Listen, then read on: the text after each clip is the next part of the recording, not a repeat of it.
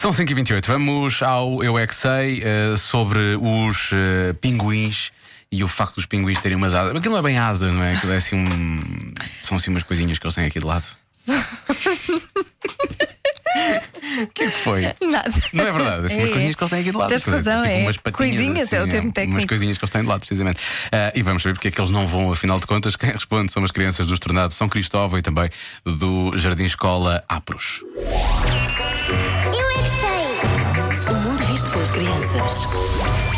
Não são aves e, e não têm penas para voar. Eles são aves? Não, eles não são aves. Não, então são o quê? Não são, são aves. São águias. O meu frigorífico está geladíssimo até o congelador. Se eles nadarem, um ficam congelados. Eles nadam?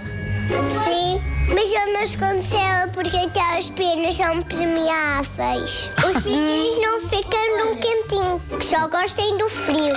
Sabes porque é que os pinguins moram no gelo?